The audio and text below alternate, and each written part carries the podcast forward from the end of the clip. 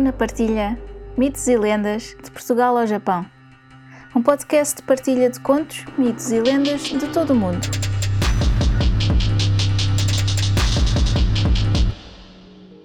Uma nota antes de começar.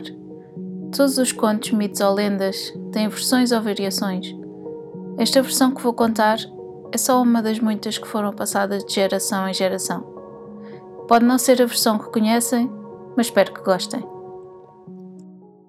Eu sou a Luna Kirsch e sejam muito bem-vindos ao Luna Partilha Mitos e Lendas de Portugal ao Japão.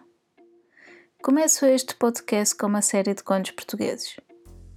No episódio de hoje, partilho uma das lendas sobre moras encantadas de que gosto e que serviu de inspiração para uma ilustração que fiz para o Cachimbar, um bar marroquino em Lisboa. Podem ver esta mesma ilustração no Instagram em Luna Partilha. Queria encontrar esta versão em específico.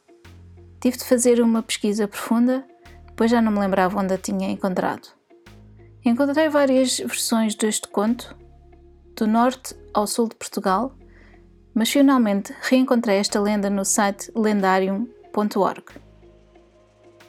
Quero também que tenham em conta de que foi transcrito tal como foi contado. Logo, o texto pode parecer um pouco estranho mas é como os mitos e lendas foram passando por gerações, através da oralidade. A lenda das Moras Encantadas. Esta história foi-me contada pelo meu avô, que já faleceu há bastantes anos. É a história da Moura Encantada. Não é bem uma história, é mais uma lenda, não é? Que história não é bem isso? Portanto, eram como o Algarve foi muito povoado pelos mouros havia uma lenda sobre uma moura que tinha ficado encantada. Havia um senhor que era do Algarve e foi trabalhar para Marrocos e lá conheceu, por acaso, um senhor que acho que tinha cá alguém conhecido.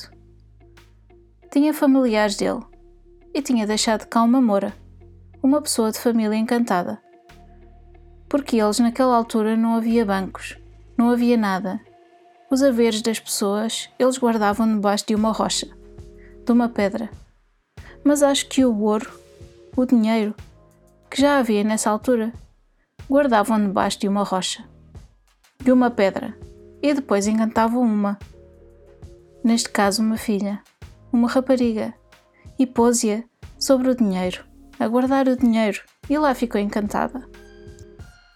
E visto que ele conheceu uma pessoa, de cá de Portugal e pediu-lhe se não lhe fazia um favor, quando viesse para Portugal, se não lhe trazia uma encomenda.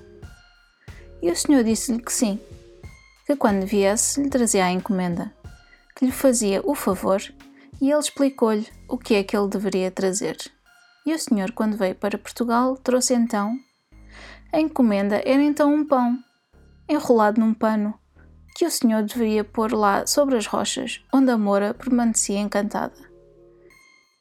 Deveria pôr lá o pão, dar umas quantas voltas em volta do rochedo e bater com uma varinha.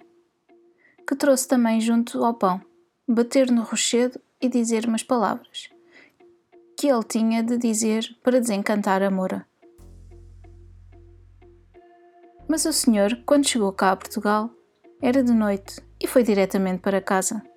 Deitou-se e a esposa, como era muito curiosa, foi ver o que é que o marido trazia na bagagem. Foi dar volta e encontrou então um pão e achou muito estranho. E ela pensou em cortar o pão, cortar ou comer um pouco do pão. Cortar um pouco do pão. A senhora pegou na faca, cortou um pouco do pão e o pão sangrou. A mulher ficou muito aflita. Juntou novamente o pão, embrulhou o pão no pano, como se nada fosse, e foi-se deitar. O marido, como tinha prometido fazer pronto aquele fazer à outra pessoa, ao senhor em questão, que ele tinha conhecido em Marrocos. De manhã, levantou-se e foi dirigir-se ao rochedo. Pôs o pão em cima da rocha, deu várias voltas em volta do rochedo e bateu com a varinha. E o pão transformou-se num cavalo. Só que o cavalo era coxo. Como a senhora cortou o pão, cortou uma perna ao cavalo. E então, olha, pois o feitiço ficou sem efeito. Portanto, a moura permanece debaixo do rochedo visto que a lenda é assim. termina aqui o primeiro episódio do podcast Luna Partilha Mitos e Lendas. Obrigada por estarem desse lado. Muito obrigada mais uma vez e até ao próximo conto. Se gostaram deste podcast, subscrevam, deixem um comentário simpático e uma avaliação de 5 estrelas. Gostariam de partilhar um conto, um mito ou uma lenda?